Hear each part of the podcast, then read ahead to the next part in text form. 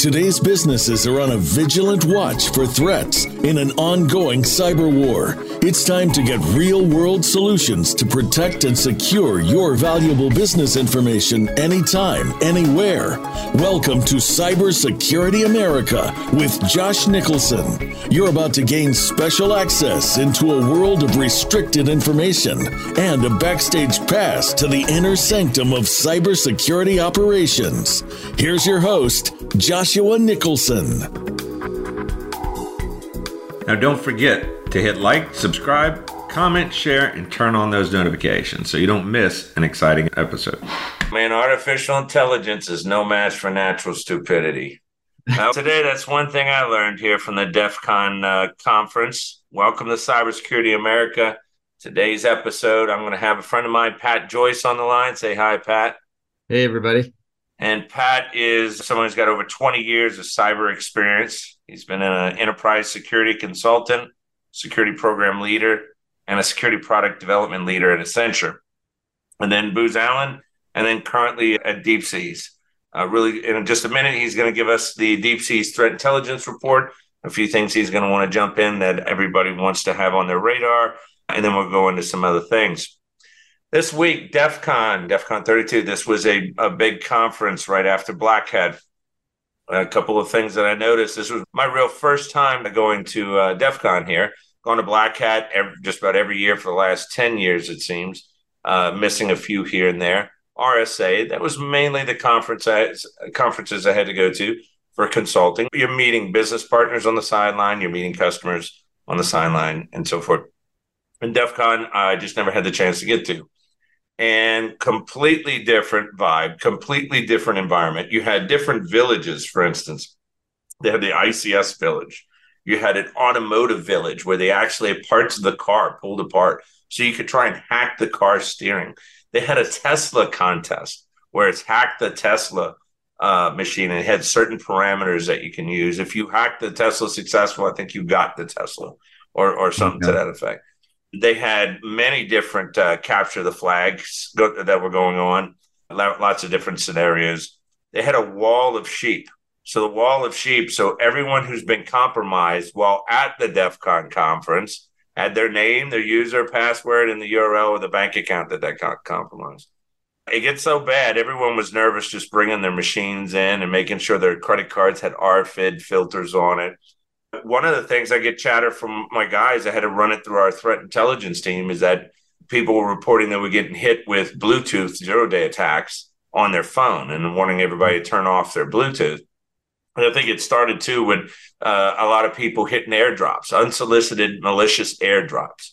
And so it's like going to China and Russia at the same time, going to the DEF CON conference is, is one thing I noticed. Different subculture too. Not a single person had a collar on. And I'm talking about thousands of people. When I went to the registration, Pat, the line, I went with Louise, and Louise, him and I were going and get line. I had to go meet someone at Black Hat. So I only have 30 minutes to get my pass. I didn't know how serious people at DEF CON took getting their pass. Because it's not like that at RSA and Black Hat. That's just a task to go get your pass. No, it's a right of privilege. They were staying in line the whole night like it was a rock star thing. And I was going, wait a minute, why is everybody staying in line? They want to get the number one DEF CON pass or something to that effect. But I go to check in, and uh, yeah, the line I tell you is at least 500, like a, a quarter mile long. It wraps wow. around. That's how long it is, and it was all cash. You had to pay. I was gonna, yeah, I was gonna ask that. Yeah, I know for a while it was it was all cash. It was supposed yeah. to be three ninety nine. It ended up being four forty a person. So huh. all cash. And of course, they have the SRT SWAT team there because you're talking about a couple million dollars in cash uh, from the attendance that's there. Even some of the some of the presentations sold out. You can't get into it. There was huge lines. Even the merchandise booth sold out. Couldn't get and and there was just a big line, and people would arbitrarily stand in lines for certain things. One thing I love is it had this like armament. They had the board up there and all the cyber weapons you can buy, and it looked like Mogadishu, right? And it had one of them. One of them was like a Chameleon Ultra, and it was some kind of a wireless emulator, so you can emulate low frequency uh, fobs for doors or for clickers or garage door openers and so forth. So you can actually almost like HPing, how HPing was a packet crafter and you could create TCP mm-hmm. packets and test out IDS sensors and so forth. So I think it's pretty similar to that, except it will emulate and use different spectrums. Two hundred and fifty dollars, and they were like sold out. People were buying these things, so it was it was a hell of an experience. DEF CON. I really learned a lot, and one of the things I learned about it uh, wasn't like uh, I went to some went into one of the ses- sessions and go, oh, hey, yeah, that was great, that show code analysis. Because I saw yeah. uh, one topic on uh, show code analysis that was really good. It, it was nice. But I, I noticed there's a five layer conference sandwich, so to speak. You have your B sides and your tech conferences, right? And those get you some insight that teaches you how to configure routers and switches, how to run Kali Linux, how to do some basic stuff. But then you go to SANS, and SANS is where you really get hardcore cybersecurity training, right? This is the GCIH, so the GC Win, and so forth. Yeah. And then it's Black Hat and, and RSA. And Black Hat and RSA, I feel, are more of the business side of cybersecurity. And how do you put a governance program together? How do you do this? And uh, it's, it's, like leadership stuff. training at best. Yeah. yeah. yeah. leadership training. Now on the floor at Black Hat, uh, Sentinel One, their their booths were just slammed. They had people they were presenting to the whole time. I, I saw Carbon Black and they were going over their portal, their new portal design, and and so forth. It, there was a lot of good traction there, but it was always people looking for solutions. Versus DEF CON, it was actually people that were doing things and writing code and breaking. It was almost as if Black Hat was the conference for the people who go to DEF CON that actually make it work in the in the first place. Yeah, people are looking for solutions at Black Hat and people are creating problems at DEF CON. Is that how it is? Pretty much. and I thought it was great because they had the uh, aerospace area too. And they had uh, some of the processing systems. They even had satellite hacking where they had all the components and what happens uh, when you're hacking satellites. And I mean, it was interesting. It's pretty neat. It's pretty neat. Yeah, one of the things I saw is I saw this thing. It says game changing advances in Windows shellcode analysis. It's by this Dr. Bramwell Brazing, Brizendine and this guy, Max Kersten. And it was quite interesting. Some of the tools and Ghidra and stuff that came from NSA and what they're doing with some other tools in order to be able to say, see dynamically changing or um, polymorphic shellcode uh, when it's executed. So I thought it was really interesting. It's not something you can have for a podcast that people don't understand what shellcode is in, in many ways or what polymorphic means. But uh, I thought it was a real good track. They had another one that I wanted to see. Uh, one of these presentations. I didn't, I didn't get a chance to see it. It was sold out, but it was malware by design. It says abusing legacy Microsoft transports and sessions architecture. And I thought that was an interesting one because we're seeing that now. I'm seeing where you have legacy protocols like POP3 and IMAP4, and they migrated it to Azure because they had to. They were moving some legacy systems over and it needed to support it. That's exactly what they were getting popped with. They were doing password stuffing off of ActiveSync. Some of those legacy protocols don't support MFA. It's one way to brute force it and, and do a bunch of password stuffing. So I thought that was it was overall it was really good.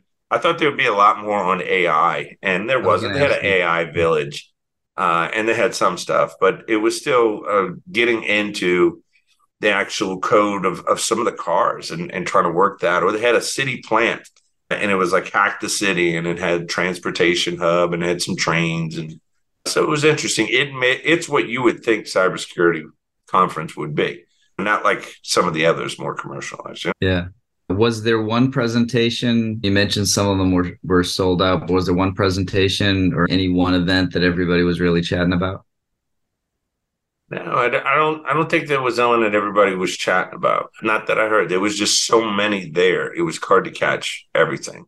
I think if yeah. one person's experience at DEF CON is com- completely different than another person's, even when you try as a team, and say, okay, I'm going to the IIT village. We had the chill section, for instance. That was interesting. I never gone to a conference where they just had an area where there's a band and they're playing retro music and the lights are down and there's drinks and everything. And that chill area was a pretty good area, but that, that was an area to, to converse in and so forth. But that, yeah, it was really interesting. I think one thing that I think is pretty neat about DEF CON is how long it's been around. Like I have friends that are now going with their kids. Their kids are either there were some kids there. teenage years or early college, and they're mm-hmm. entering you know, capture the flag events with their moms or dads. That's pretty neat. That's pretty neat that you can. It's already such a niche culture, and being able to share that with your kid, that, that's cool. I like that. Oh yeah, and it's super like puzzles, escape the room type puzzles, and that's why everybody gravitates towards it. I'm seeing yeah. some of these kids like on each of the tables at that chill out room was this little electronic tower and it had mechanisms in it, had a computer board in it, and had a Wi-Fi interface and and so forth. It was just like this tower of tech terror. Mm-hmm. And they communicated in some way. And so they were doing doing wireless packet captures. And and I'd see these two guys just getting really excited about the screen. And I go over there and go, Hey, so what'd y'all find? He goes, I think all the slave nodes are synchronized using this key. And I think if I change this key, they're all synchronized to this master. And so now he's changing the master slave configuration on how all these nodes work. That's exactly what all those kind of games were designed for, is to have people doing that and, and attempting to do things. And that's why it was scary just to have your Wi-Fi or anything turned on. I had everything off. It was just yeah. it was it was too not too nerve wracking there. But yeah, a lot of those different sessions that were there. I think the tool I was talking about earlier was ProxGrind Chameleon Ultra, and it's an hmm. NFC and RFID emulator. And it's supposed to open open fob access points. So I'm real curious. I might just go buy that. It was like two hundred thirty dollars. But um, just trying to attempt to open up car doors or, or different things with these electronic fibs and worked out that would be pretty cool, huh? I that that sounds pretty neat. I, I went to I used to go to a conference in New York City called Hope. It was similar. It was a hacker conference, Hackers on Planet Earth. Mm-hmm and they had a little village where you could buy devices. And one year, uh, they were selling a device called TV Be Gone. It was actually a pretty popular device. It, it had one feature, a button. You would hit the button, and it would shut off any TV within range of where you're standing. So this was in New York City. Uh, that night, I went out with a couple friends, and I noticed how many people bought that device. Because every time I'd be in a bar or a club, all the TVs would go out. I'd see guys running around trying to turn the TVs back on. It was just a night of mischief. Now you can open cars in garages. So I, I, think it'd be great just to be able to set off all the alarms, have 10 cars in a row and just be able to set them all off and have them go crazy.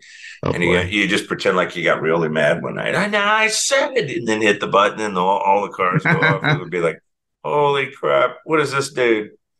And yeah, but uh, yeah, uh, uh, so I thought it was fascinating, but it was almost too much to take in there when you go into these different sessions. It's okay, how did y'all sign up for that one? Okay, the US cyber team was there too as well.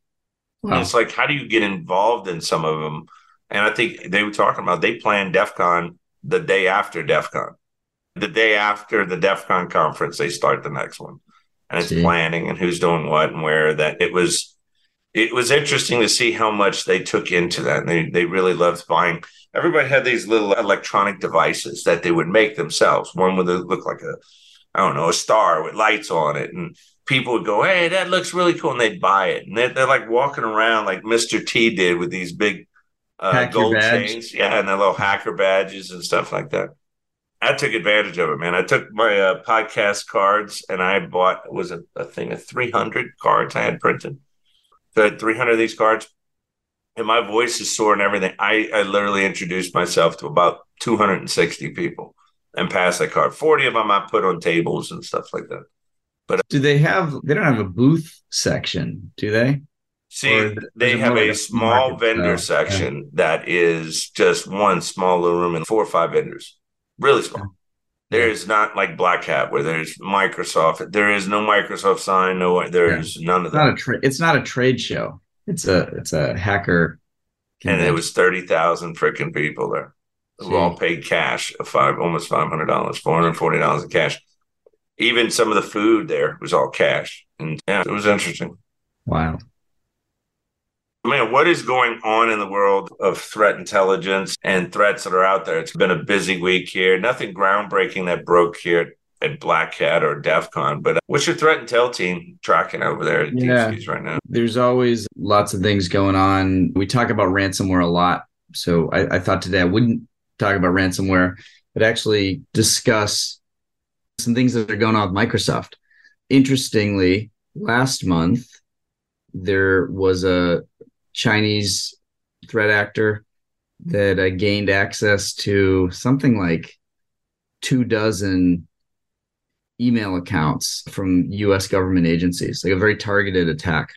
And this. So as they harvested thousands of addresses. It was, yeah, and it was, they exploited a vulnerability. It was a zero day style vulnerability attack to gain access. And it, it went unnoticed for about a month, got disclosed, and, but it was classic business email compromise. These accounts got taken over, and then you had actors masquerading as legitimate users, and you've got a, an insider risk issue. So not only are you losing data, but they eventually noticed behavioral changes in the senders, and that's how they started to detect this.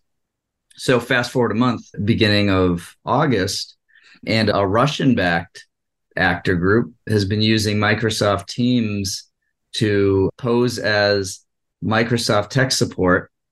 They were compromising small organizations getting access to their O365 accounts, changing the domain name to look like something somewhat legitimate, and reaching out to other organizations posing as Microsoft tech support and manipulating people into sharing their multi-factor token. And again then gaining access and being able to pose as an insider. So i've been thinking a lot about just the this whole insider risk challenge. We spent a lot of time focusing on the external attack but what do you do when there was an attack that wasn't driven by malware? It's totally social engineering. They log in with expected credentials and now they're posing as member of your team. And yeah. um, and we're all virtual now. It's a very different it's a different type of risk. It's a different type of threat. And that's why we have a whole area of our industry focused on insider risk and insider threat. But you know it was interesting. I had uh, chris Lehman from safeguard cyber on and he deals with insider threat solutions. And what they do they have an interesting approach. They know you may use slack and whatsapp and uh, whatsapp and, and all these other applications that you don't have good monitoring on but they mm-hmm. can do monitoring and those things. They plug into the APIs behind the scenes. So they don't have to have a desktop agent, have any of this stuff. There's certain roles within each of those messaging platforms that allow you to do scanning for security behavioral things. So not, it's my understanding, it's not, you got a message from this person. So that's spying, but it's looking through anom- anomalous type behavior through all of a sudden you're sending a lot of data out of WhatsApp and all of a sudden there's malicious URLs that are coming in through Slack or something to that effect. So I think what you're saying is really hard to see all that insider activity and that behavior because of just all the technology that allows seamless communications. Yeah, you really need behavioral analytics. You need UEBA. Uh, you need to train your users so mm-hmm. they're hardened against some of these social engineering attacks. But it's, you know, it's going beyond TTPs. You really get to approach this challenge differently. And it's really relevant. So a lot of our customers are talking to us about data analytics and how we can help them focus on that. To use a little bit of a cliche at this point, the unknown. How do you detect that unknown threat, especially when it's could be uh, on the inside? I mean, it gets a lot harder. I think you're explaining too how there's two types of threat intelligence, right? You have the tactical type of threat intelligence, which is IOC based, so it's hashes, it's files, it's uh, you've had indicators of compromise where it's some type of network artifact of some source, URL, domain, IP, hash, that kind of stuff. And you want to put that in tool sets and push that as close as you can in order to detect some of these known attacks, but that the IOC's value is very limited, it gets refreshed a lot. So but can you just tell us what's the difference, A, between the tactical and I think the second kind is more strategic, where you're doing yeah. So tell me what's pros and cons of each. Yeah, strategic intel's keep keeping you uh, abreast of the campaigns, the themes, um, the the major events that are happening, and, and it helps you get a better understanding of the the really the top down risks that that you should be considering as as an enterprise or as an organization. Whereas, yeah, as you mentioned, you've got technical intel, which is very focused on those identifiers, whether it's a, a behavioral identifier or an indicator. And the, those technical intelligence artifacts are, as you said, used for frontline detection. Where strategy, you're really building your campaigns, your programs, your it's informing your risk strategy. So you mm. can mm-hmm. determine where you invest your resources? Right? What actors are targeting my industry? Like who's thinking about me? What do I have that would be attractive to an external attacker, whether it's intellectual property or just the opportunity to disrupt my operations because maybe yeah. I serve a critical role. Maybe I'm a business partner to, to a high value target.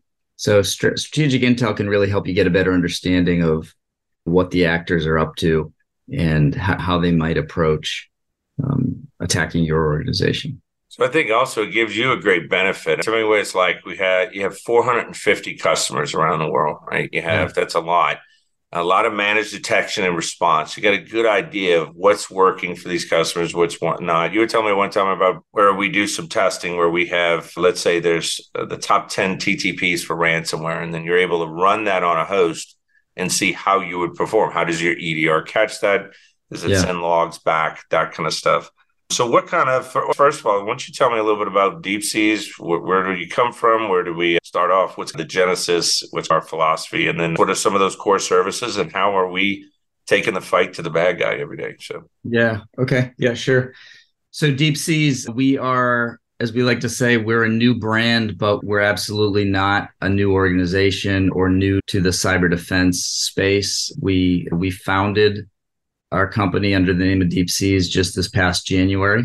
So we've been operating under DeepSeas for less than a year, um, but we launched our, our organization um, at, when we combined um, two companies. So I, I, actually came in from uh, a group within Booz Allen Hamilton's commercial uh, consulting and managed services practice. Um, I was part of our, our MDR business. And we actually, as as our MDR business, we separated from Booz Allen right around last January, and we combined with a, a US based mid market MSP called Security on Demand. Between the two of us, we we have over 350 customers, or we did in January. Now we're up to about 450, and we were focused on really our core is managed detection and response and focused on really providing true defense to to private and public organizations. And just um, but, real quick, the managed detection and response is that you're doing tier one, tier two response, and what exactly is managed detection and response? Yeah, managed detection and response is is a service where we focus on identifying active threats in, in a client's technical environments and and we focus on really all attack surfaces. So whether that's IT operational technology like a manufacturing environment or more less traditional environments cloud environments. And step 1 is focusing on achieving visibility and detecting threats. But then step 2 is actually responding.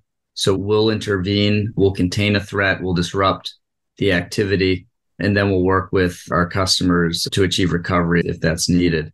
But MDR was a little bit of a reaction to or reaction against the traditional MSSP model of about 10 years ago plus, where you could hire an outsourced provider that would do detection, but hmm. they would just inform you that something bad is happening and, and they would really leave it to you, the customer, to to respond or figure out how to respond. So we're we're a very active partner with our customers and we're we're absolutely in the fight. We're really leading the fight.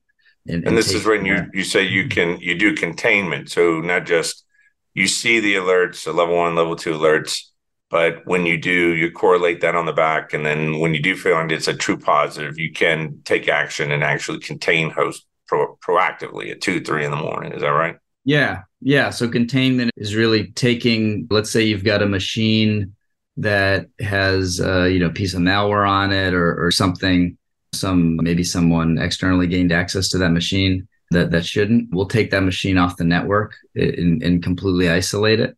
We can go in and remove a file. We can deny a user.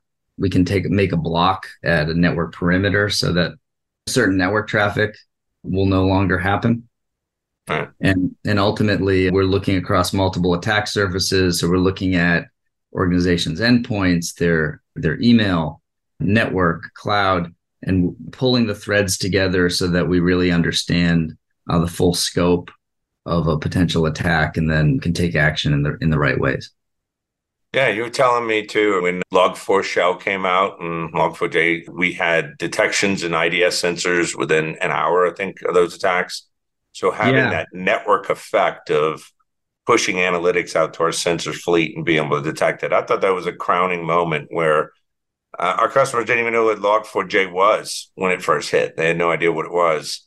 And then we already had detections and showing that we had vulnerable systems. We had uh, detections on scans that were occurring proactively and so forth. Yeah, that's the advantage of when you have a partner who is like DeepSeas, who's monitoring hundreds of separate organizations at once, we're able to achieve what I consider true threat intelligence sharing. Every everybody in our in- industry has been trying to get to towards you know, really productive threat intel sharing, but typically the challenge with sharing intelligence, if I'm organization A and you're uh-huh. organization B, and I send you intel, it may be helpful to you, but you're I'm really giving you my field notes and you don't have any of the context that I had when I was writing them down. So you're doing your best to recreate the intel that I gave you in your environment. It can be effective to a point, but it's never going to be effective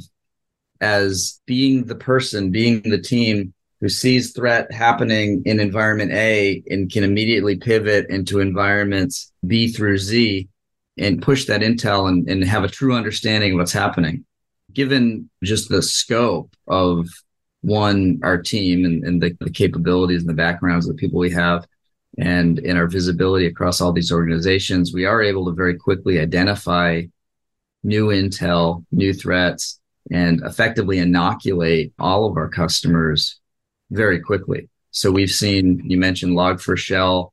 We were we were seeing indications of you know external parties trying to probe, scan, and exploit that vulnerability very early on, and we were helping all of our customers. Again, like you mentioned before, a lot of them even knew what it was, and we had similar stories when the Kaseya platform got infiltrated with ransomware, where this was a a piece of technology that had access into lots of different organizations because it's used by managed service providers. And, and we, again, in that scenario, we're able to, to um, identify indicators and inoculate our, our entire customer fleet before any of them were impacted. And, and generally, when these major events happen, we set up a, a bit of a command center style motion where we're keeping all of our customers informed as their bosses are calling them because they're hearing about these things on 60 Minutes and elsewhere. Our customers are already briefed. They, they know what's going on. They know that we've already taken care of the or are actively taking care of the detection and response and defense these breaking threats. So it's it's really cool to see it in action when yeah. and I remember we were you were doing stuff like transformations for companies. Like you could have a merger acquisition. One has CrowdStrike. Yeah. The other one has Carbon Black, and just uh, our platform allows us to operate a security operations type function, tier one, tier two, on environments that are not heterogeneous. They're not homogeneous. They're heterogeneous. They're different in many cases. You don't want to prefer that because the difficulties operating in different APIs and different interfaces have to be written and so forth. But being able to handle some of that to allow uh, transformations. And then uh, I know you have prepare, prevent, and defend, right? Those different columns. But what are some of the other services that you have that complement MDR? I know you have a consultant team now. So we have uh, vCISO, penetration testing. So what, what are the other services and capabilities that DeepSeas now brings to offer? Yeah, we so we've organized our business against three practice areas that, that we call prepare, prevent, and protect. Our, our prepare practice area is all about strategy and advisory. So helping organizations build a, a security strategy, build a security plan, and then execute upon that plan over time. We one of the services we offer through kind of the flagship offering under our strategy service is a virtual CISO. So you can actually get an ex- access to an experienced enterprise or, or mid-market chief information security officer who's typically quite technical because we run a pretty technical program and that person will partner with uh, the business or maybe partner with an in-place CISO and really operate as a, a, a mm-hmm. coach, a player coach model. Or and, MSPs, right? Yeah, yeah, the MSPs. And we'll build out, we start with an assessment. We'll identify the top projects that will provide the, the best ROI from a security uplift perspective. And then we just systematically work through executing the projects. Oftentimes we might start with maybe projects that that will get an organization ready to be insured, just getting path to cyber insurability. Or perhaps we'll focus on a hardening campaign. If after the assessment we just see that there's an opportunity to really strengthen the the attack surface. Is that uh, what insurance yeah. ability that they were looking for? They're looking for a, a program when driving strategy, I think, for the organization some testing or control validation that what you're saying in these audit reports are actually factual. They test out like that. What what else do they you think insurance look for insurability? Yeah, so insurance uh, a lot of the cyber insurance providers, they have a list of there's about 12 different capabilities that they look for as a minimum and they include things like having multi-factor authentication a big one. Yeah. Right? Having EDR endpoint detection and response technology is now required by most cyber insurers. Not only mm. need to have this technology, but you need to have a, a, some capability to monitor to and manage it. Yeah. yeah, to the threats that it identifies. Other things include just collection of logs and the ability to monitor those logs. Yeah, patch management, backups is very important. Mm. You know, secure, resilient, resilient backups user awareness training. So they're arguably fundamental capabilities, but they also provide the most ROI again uh, and and the, the most bang for your buck from a risk reduction perspective. Yeah. That's why the insurance insurers want to know that you at least have these core capabilities in place before they put you know money. And I, and I think you and I being practitioners, knowing that there's a lot of stuff you can do, a lot of stuff you can do, and you don't need some fancy tool for 200k a year, and then the maintenance contract. It it seems like some people have been programmed that says that you fix your problems with some big fancy tool or system that's able to spit out some report, and it's rarely that's the answer.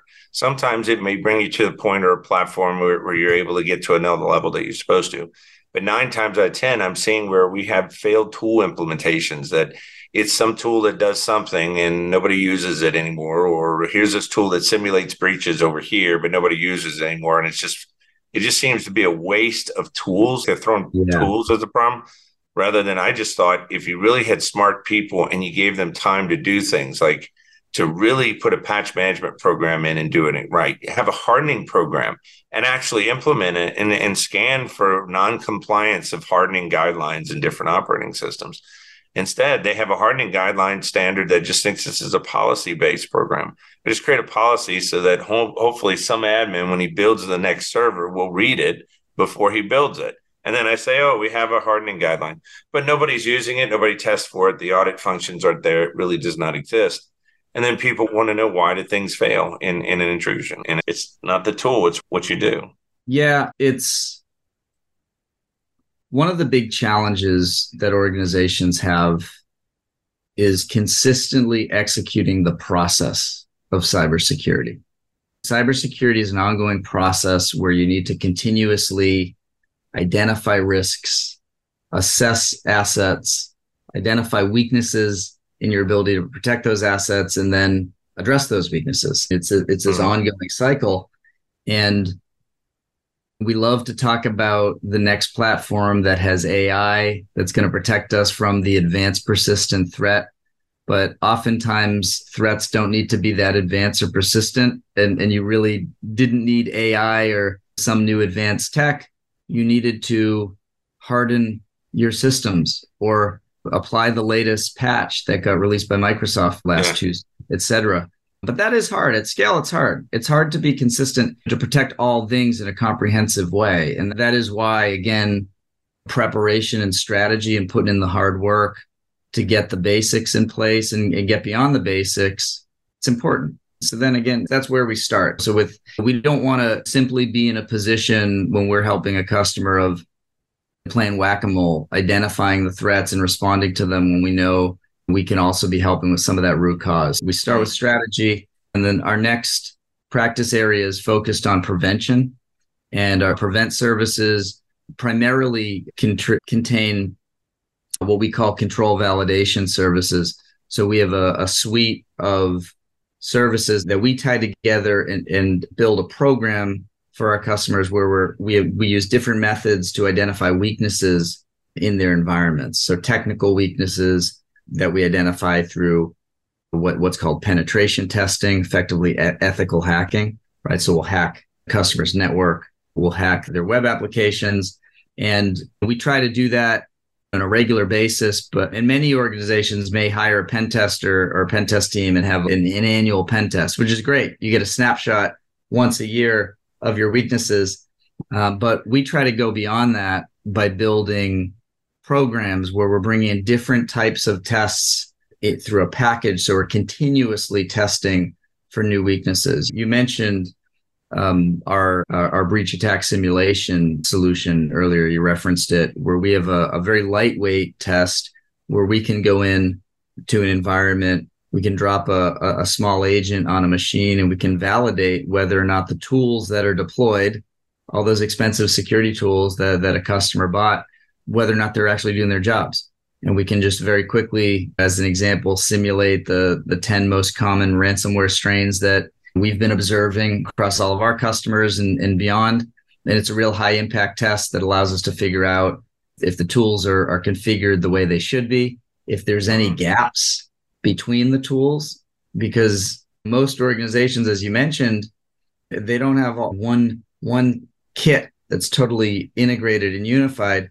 We typically have environments with multiple products from multiple vendors and we do our best to integrate them but sometimes the margins between tool A and tool B is where a lot of the risk lives. And in the largest organizations if you go to the biggest organizations in the world the way they solve this problem, tools rationalization, is they build this, they'll build platforms, they'll build glue, they'll have developers and they'll integrate everything and they'll have their own security asset inventory that's talking to the different tools and applying analytics and really fusing all these different capabilities together. But as you step outside of the the 1% of most most well-funded security programs, it's not always easy to do that on your own. We've actually got a team of folks that have worked in the largest enterprises, have worked in large consultancies at you know Fortune 100 companies, and we've built a platform that we bring to our customers that help rationalize the tools, that help bring all the all the different stakeholders together in one platform, so we can identify and manage risk, we can detect and respond to threats, and we can identify weaknesses and address those weaknesses through through attack surface management. And what I like about that solution here is that some of the real world scenarios we had where we're monitoring 24 by 7 a customer's environment mm-hmm. but they have their infrastructure written poorly in which some of the events are coming from that EDR platform. They may be landing in a Splunk repository and then creating notables from there. And then we were picking up the notables because we didn't support that EDR product but we we're picking up the notables and of course, there was something written in the analytics wrong where a whole subset of hosts, none of the alerts were making it to the 24 by 7 MDR service. So you can see we're just an infrastructure breakdown. We've had ingesters, cloud ingesters just back up and start dropping logs for some reason. Then we find out our data is a month old or three months old. It's some of these client environments. And I think what we wanted is just to be able to use. You, you were saying earlier, I think breach attack simulation has an agent, but I think it's a shim. It's just an implant, right? It's not really a, yeah, yeah. true agent, but it's an implant. And you put that on that gold image, and you execute uh, some of these ransomware. And I think what we're looking for is activity. A, if it runs, activity should be logged somewhere, should be recorded. That's the first thing. If you don't see it, that event is not going to be recorded, then we're never going to be able to detect that. So you need to increase visibility to at least be able to have a log. the next one is that did it did it make it all the way to the SIEM or to your next piece of infrastructure? Did it make it to your 24 by 7? Did they see it and disposition it? And just seeing the walking through the whole step of that and really concentrating on the blue team side of this because we have so many threats that come after us. And some of these things are looking like they're living off the land attacks. Very hard to distinguish between that and normal uh, user activity, especially they're using standard Windows binaries. It's not like they downloaded some malicious content uh, from the internet. So it gets just really challenging. I think the you talk about that breach attack simulation at least gives some understanding what's being caught, what's not. And we've seen the same product act differently based on its configuration. So you may have CrowdStrike configured in one way somewhere, and it just behaved differently in some of the tests. Configuration means a lot, but uh, configuration that, management is so important, and mm. it's one of these things that we just don't talk en- about enough. We focus on the types of tools you have to have, mm. and, and then you know, too often organizations just plug them in don't configure them right and move on and and we don't find out until the bad day happens when threat actor shows up or system goes down or a backup doesn't work because we didn't test we didn't right. we didn't validate that things were set up correctly so that that whole validation process is is critical um, and i think you and i were talking about too is the the change in philosophy where i'm a firewall guy right that's network infrastructure that's the way i came up cisco yeah. PIX checkpoint firewalls that was my bailiwick for a long time. And then you just saw the trend how they started moving firewall management over to the network team. And they viewed it just as another, network device, another routing network device on there. And being CMP, being a network guy, I know the mindset was to make packets flow. That was it. Their job was not to stop traffic. It wasn't to prevent a certain protocol. Those network guys thought about one thing and one thing only, and that's keeping the data flowing. And a security guy's mentality is about locking it down, using it as a security device, not just a router. And, but every all, everything was going over to the network guys. Then we kept having misconfiguration. Uh, we kept having network teams saying, uh, "I just add the the rule that you give me. That's it." They they've moved into this change management. They're no longer security professional. They no longer look at all right, let me put an ACL to filter these protocols because this isn't being used anymore. And let me filter this legacy one. I could do that at the perimeter. Those network guys don't even think like that, nor do they have the knowledge to know what to shut down. And then the idea of shutting something down goes against the whole mentality of a free and open, get the packets flowing. So you see yeah. where the companies are now shifting. They no longer want network companies to run their firewalls.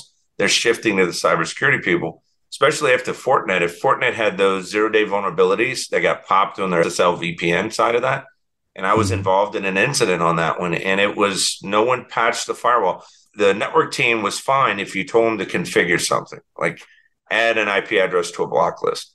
They would do that. But to keep it upgraded and make sure the rules were there and just and get rid of old rules, and they did none of that kind of stuff. And so once again, another breach because the firewall wasn't managed by security people, it was by networks. Yeah, you're you need to be securing the control, not only administering the control.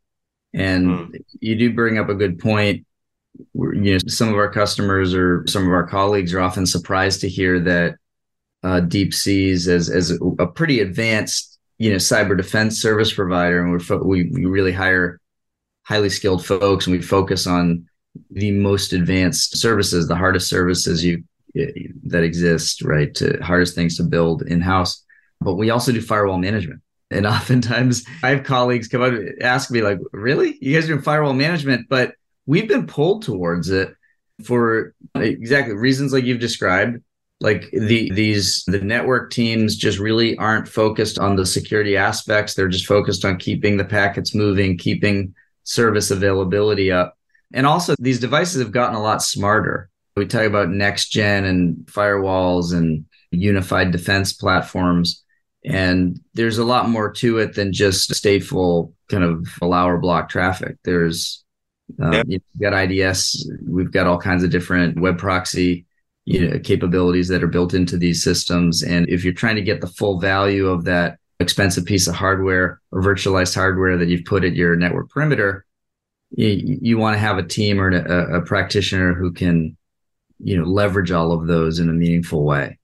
And, and then you start to move towards response and having a team that can adequately apply response actions in, in an appropriate way to tools, including your network perimeter and your endpoints is really important. Yeah, we've seen yeah. more and more firewall work come our way, which is interesting because it, it, used to be part of security. And as you mentioned, it left, it became more of a commoditized like IT and then it came uh, back. management thing. And now it's all coming back. It's, it's all coming back.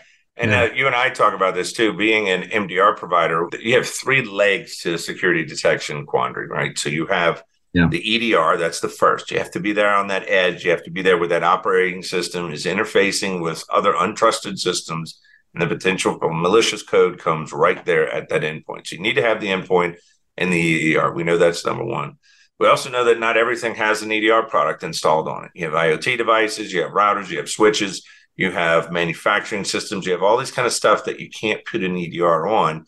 And it does need some network level monitoring and be able to see PCAPs and things that are going across.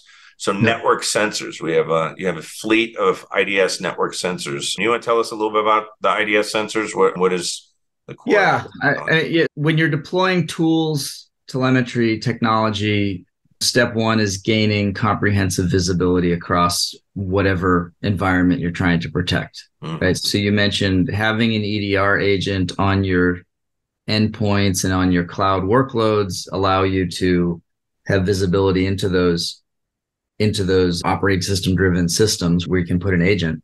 But then going beyond the endpoint having a, a strong network ids network ips system in place that can see all the traffic on the network, that can see the traffic from your IoT devices, your smart everything, your smart fridge, your smart machine, your printers, all these things that you can't always put an agent on because maybe they just have a, a, lightweight web server running on a little piece of hardware that's operating a thermostat.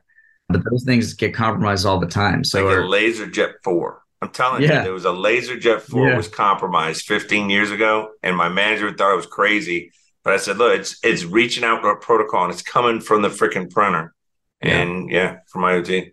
Yeah. So we see oftentimes what we see is some unknown web server that's been compromised, and it turns out it's it's an interface on some smart something, a mm. smart appliance or some maybe some again some like building control system device or something and uh, yeah so we we've you very consistently are seeking to either bring in or integrate with network ids in a customer's environment we're looking at at least internet ingress egress points because that's where these compromised systems are trying to beacon out or connect with their command module and then also looking at gateways, key key breakpoints inside of an enterprise network to identify lateral movement. It's also really important to have choke points at those areas of the network as well. Um, and then the third leg of that tool, so you have EDR, you have the network detection, and then you have log management. So you have events that are occurring inside of applications. You're not going to see it, even if you pulled PCAP, yeah. full packet capture. You're not going to see these attacks are at the application level. From a logging perspective, I know earlier we were talking about managed services, and, and some of the other ones was email MDR, and I know you have uh, SIEM MDR. But um, you want to tell us about uh, the logging analytics, email MDR, SIEM MDR, and then analytics uh, capabilities? Because I know that's the third still or yeah. third leg to detection. Yeah. So there's a lot of machine data in in enterprise environments right? Every every system creates some sort of log. Every security tool has a way to ex- export different types of alerting that you know maybe identifying some type of security relevant information. And we've got no shortage of data no shortage of data in our industry and, and as as practitioners we're drowning in data. The and and we have tools that have been assembled to help us rationalize that data. So there's a category of tooling called security information and event management. And, and that you've got products like Splunk or Microsoft Sentinel, IBM QRadar. There's there's many security information and event management platforms out there. And originally, the, those platforms they started to emerge maybe 15 years ago plus they were focused on providing two different types of capabilities. One, info, security information management, and you can think about this as reporting uh, in a way. Like you're looking at trends, you're looking at you know really managing all that information, managing asset information, user information, and ha- basically developing context around your environment. And then you had security event management, which is dealing with the real time alerting that's occurring and identifying whether or not there's an active threat through really correlating and, creating connections across all the different alerting mechanisms in your environments. And, and early security information event management tools often came with two different modules. They had a log management module and a correlation and alerting module. And that's really how the there used to be a product called ArcSight, which was like the, as they used to say, the Cadillac of uh, security. Used to be. It's gone. ArcSight. Yeah, ArcSight's ArcSight's still around, but not. It's absolutely not the leading. It, it used to be the gold standard. It was like the Walmart. It used to be the gold standard. Now it's it's rare to see that see that technology around. But we moved from this model where you had all these SIEM tools had a log aggregator and a correlation machine. Right, these were 2 uh-huh. different functions. Those the, those two technologies merged over time as you as these NoSQL and the, these new newly architected technologies like Splunk moved into the scene where Splunk, you know, and, and tools like it offered this one one platform. You shove all your data and you can do everything. You can run your alerting, you can run your logging, you can run your reporting. Um, unfortunately, over time, these products became really expensive. And oftentimes now we see customers and, and programs where they've got one very expensive security information and event management style platform where they're sending lots of data, um, but they're not really getting the full return on investment because some of that data really shouldn't be there. First of all, because it's it has more of a reporting purpose, or maybe it's just it should be just stored or, and retained for the time when you need the context from the information that that you have. In addition to the the real time alerting, which is what the these security information and event management tools are really well tuned to do alert and correlate in meaningful ways so we've we've really been focused on helping our customers with w- what i would describe as data governance in this third leg of the stool and uh, looking at all the different machine data that exists outside of the high fidelity endpoint data and the high fidelity network data which we already talked about everything else we what we like to do is ultimately, you know, have the right recipe for the right data sets and send them you know, into systems that are going to provide the, the best outcomes at, at the best cost because budgets are scarce. So we've been using uh, data lakes. We have our own data lake technology that allows us to, to take lower fidelity data, put it in, in lower cost storage, have it be available for batch analytics, look for trends over time. And that's typically applied to data that doesn't require real time or doesn't have enough context to enable real time alerting. And, and then routing the higher fidelity data sets towards higher fidelity technologies within the data lake or, or even breaking out of the data lake and using a SIEM to focus on the real time alerting. Because the truth is, not all data sets are created equal and they're not all used for the same outcomes. I, I was talking to a customer uh, just earlier this week that had heavy compliance requirements, and, and he was describing all the HIPAA reports that he has to run at the end of every month for his auditor. And he was explaining to me that he's using a very expensive SIEM platform to, to drop all, all, all the all their user logins are being recorded.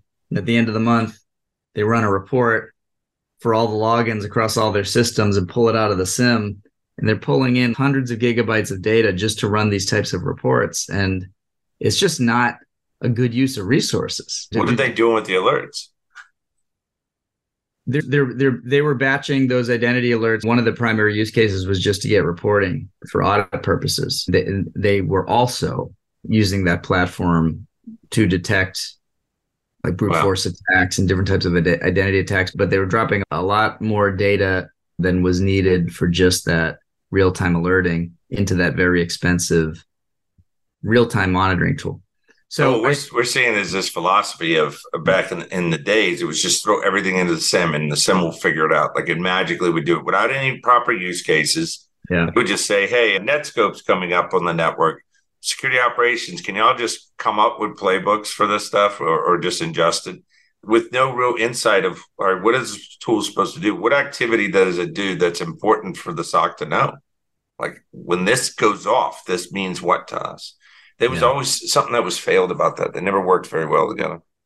Yeah, I think we focused a lot in our industry about building a better correlation platform, a better analytic platform, a faster search. You see all these different vendors arguing over who can search your data the fastest. But I think what we've neglected to focus on is the data integration pipeline, just as yeah. an industry. That's with name your log collection platform.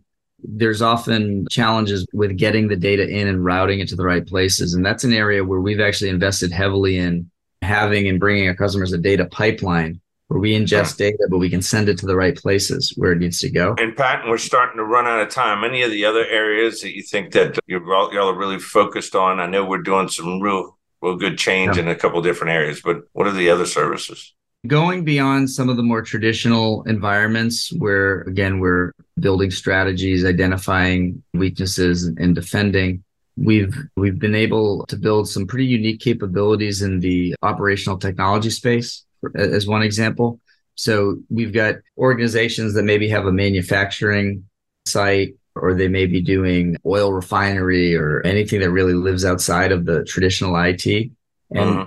you know, these environments typically have old technology that was never intended to be connected to the internet, connected to traditional TCP IP networks. Blue collar um, tech is what they call it. Yeah, blue collar tech. Yeah. But suddenly it is. And it's ripe with vulnerabilities and security issues. And we've built a, a program around defending OT across each of our practice areas. And that's been gaining a lot of attention. And we've got a few really large environments that we're defending today and lots of kind of mid to small environments that we're building strategies for. So I think that's one area that we're seeing a lot of growth in. And it's really a little bit of a renaissance in this, as he's called, the blue collar tech, the OT yeah. side of the house.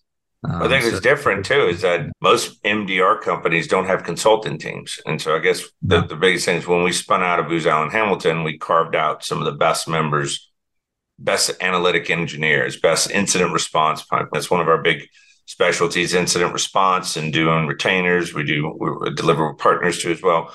But just having most MDR providers do alerting, and that's it. They don't have a consultant team. Couldn't do a transformation for you. Couldn't do a hybrid where there's uh, a staff augment model being supplemented by uh, managed detection and response. That's our hybrid deliveries. So they don't have the consultants that can go on ground and do that. Uh, but I think that's what kind of makes us unique. Yeah, And that's why we've been using the term MDR plus, kind of coined that term to describe like who we are and what we do, because we we really do go beyond just simply running detection and response on tools, but we're bringing end-to-end programs to our customers. We're building and enabling security programs. When a customer joins, they, they really step into something that provides yeah. them with the, the full gamut. And I think that the big thing is they learn is just the fractional nature of it. We're able to take very seasoned, very smart guys and fractionalize their time in which everybody's able to benefit. And you don't have one security engineer for one organization dedicated time. You're able to use that and have that benefit across yeah across the enterprise. Just, just and, in time uh, talent, I guess. just in time talent. Well, Pat, I really appreciate you having on the show today and walking through a couple of these things, talking about what what we saw at DEF CON, what you're seeing in the industry. I think it's really powerful because you meet with a lot of customers. 400 plus of them. You understand what some of their feedback are. I, I mm-hmm. hear a lot of them don't want a service provider like a Verizon type thing where you just, these are my minutes I consume, but they're looking for that strategic advice. Where do I go? What do I do?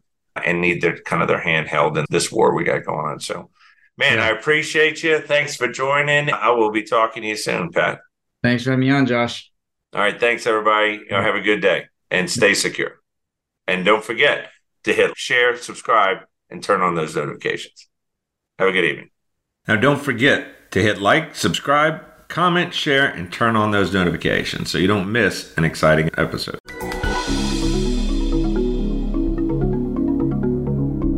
Thanks for listening to this episode of Cybersecurity America on the Voice America Business Channel. We hope you've learned some valuable information to help you be a better executive leader and navigate today's complex world of cybersecurity. Until next week, stay secure.